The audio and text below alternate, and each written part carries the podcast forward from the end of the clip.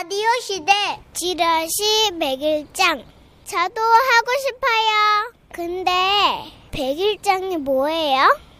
어, 조선시대부터 내려오는 글짓기 대회를 백일장이라고 해. 아유. 적어놔. 애들한테 아는 척하긴. 자, 매주 금요일마다 참나. 여러분의 백일장 사연 소개해드리고 있는데요. 11월의 주제는 그해 가을입니다. 네, 오늘 소개해드릴 백일장 사연은 충남에서 이현구님이 보내주신 사연인데요. 30만 원 상당의 상품 보내드릴게요.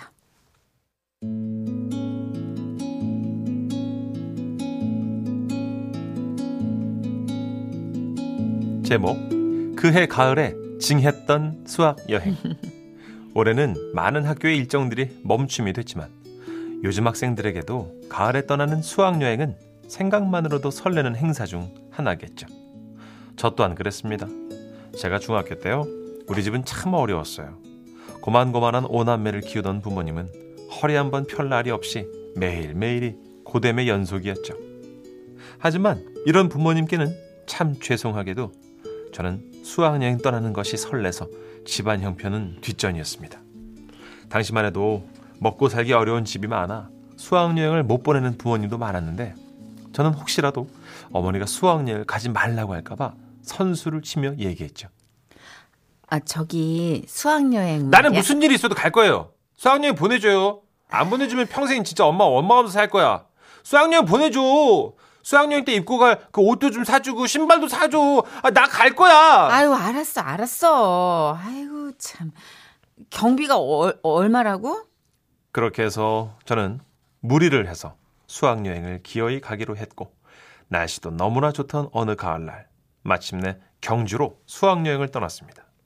몇 시간을 달려 경주에 도착한 첫날 여기저기 구경을 하다가 숙소에 도착을 했고 선생님이 방배정을 해주셨죠. 하지만 그렇게 받은 방배정이 큰 의미는 없었습니다. 개구쟁이였던 우리들은 선생님들의 감시가 소홀해지면 이방 저방 돌아다니면서 장난을 치고 잠도 자지 않았으니까요. 저 역시나 이방 저방 돌아다니며 장난을 막 치고 있는데 그게 화근이 될 줄은 몰랐습니다. 야, 형구야. 우리 베개 싸움 할래? 네가 이면 이 티셔츠 줄게. 이거 새로 산 거거든. 그게 왜 그렇게 탐이 났을까요? 저는 친곳이 갖고 싶어서 베개 싸움 도전장을 받아들였죠. 베개가 먼저 터지는 쪽이 이기는 거였는데 이게 생각보다 쉽지 않더라고요.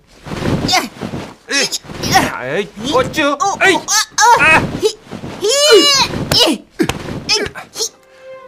우리 둘 다 처음엔 장난이었고 그 다음엔 오기였던 것으로 기억합니다. 거기서 멈췄어야 했는데 우리는 끝장을 보자며 베개 싸움을 멈추지 않았어요. 그리고 결국엔 어, 야, 형구야. 너 코피 나. 네, 제 코에서 주르륵 코피가 흐르기 시작했어요. 바닥으로 코피가 뚝뚝 떨어지는데 이게 좀 섬뜩하더라고요. 야, 가만히 있어봐봐. 담임 선생님 모셔올게.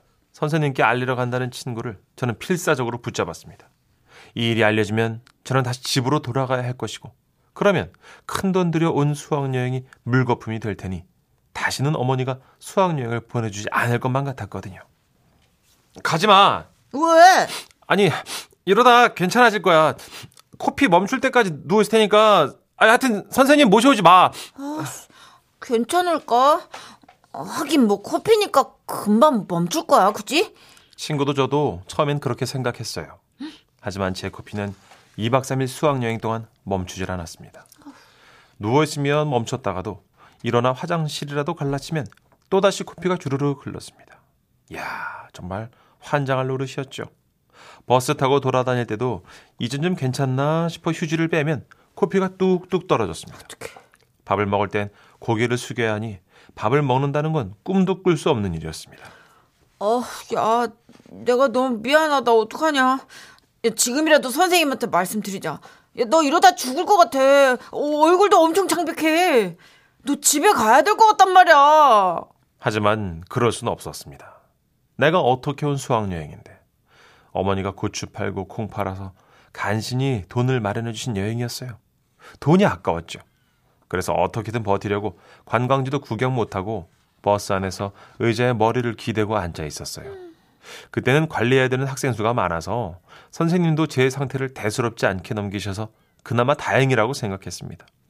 그날따라 경주의 하늘은 왜 그렇게 파랗던지 억울한 생각에 눈물이 주르르 흘렀습니다. 야, 우냐? 아, 너 언제 왔냐? 나 구경 안 해? 미안해서 나 혼자 어떻게 구경하냐. 이거 받아. 이게 뭔데? 열쇠고리. 기념품 가게에서 샀어. 친구는 열쇠 고리를 건네고 저와 나란히 버스 의자에 머리를 기댔습니다. 제 코에선 계속 코피가 흘렀고 푸른 하늘이 야속하기만 했죠. 결국 저는 수학여행의 하이라이트인 캠프파이어를 할 때도 밖에 나가지 못하고 방에 누워 있었습니다. 밥도 못 먹고 코피만 쏟고 있으니 기운도 없었어요. 계속 잠만 왔습니다. 그렇게 수학여행을 마치고 집으로 돌아갔을 때 엄마가 대문 밖에 나와 계셨어요. 아이고, 형구야, 우리 아들. 잘 놀았어? 2박 3일 만에 어머니를 보는데 왜 그렇게 눈물이 나던지요. 저는 어머니를 끌어안고 펑펑 울었습니다. 아유, 왜 그래? 어? 무슨 일 있었어? 아니, 잠깐만 있어봐. 아니, 우리 형구, 왜 이렇게 살이 빠졌어? 너 코에는 뭐야? 코피 났어? 왜? 어쩌다가? 베개 싸움 하다가 코피가 났는데 코피가 안 멈춰. 어? 얘, 언제 났는데? 이거 얼마나 흘렀는데? 아니, 그러면 저기 선생님한테 말하고 집에 오든가 했어야지. 이걸 어떻게, 아유, 난 진짜 못 산다. 야, 근처 병원에라도 갔었어야지. 형구야, 정신 차려. 얼른 병원 가자. 어? 얼른. 엄마 손에 이끌려 병원에 갔을 때 의사 선생님은 말했죠. 만성 영양 결핍입니다. 일단은 영양가 있는 음식으로 잘 먹어야 돼요. 한참 자랄 나이잖아요. 의사 선생님의 말에 충격을 받은 건 어머니셨어요. 열심히 키운다고 키웠는데 아들이 영양 부족으로 코피가 멈추질 않는다는 말에 가슴이 무너졌다고 하시더군요. 병원에서 집으로 오는 길, 엄마는 아무 말씀도 없으셨습니다. 그리고 정육점으로 향하셨죠. 저기 소고기 주세요. 사골뼈도 주시고요. 어? 비싸도 좋은 놈으로다가 주세요. 어린 마음에 그날 먹은 사골국 참 고소하고 맛있었지만 지금 생각해보면 우리 어머니 심정이 어땠을까 가슴이 아파오기도 합니다. 얼마 전 학교 다니는 우리 아이가 수학여행은 물론 당일치기 소풍마저 취소되고 친구들과 놀러도 못 가게 됐다고 입이 이만큼 나와 있더군요. 다들 어렵고 실망스러운 시기를 지나고 있다는 생각이 듭니다. 문득 코피로 범벅이 되었던 그때의 수학여행을 떠올리며 상황이 좋아지는 대로 짧게 가족여행이라도 다녀와야겠습니다.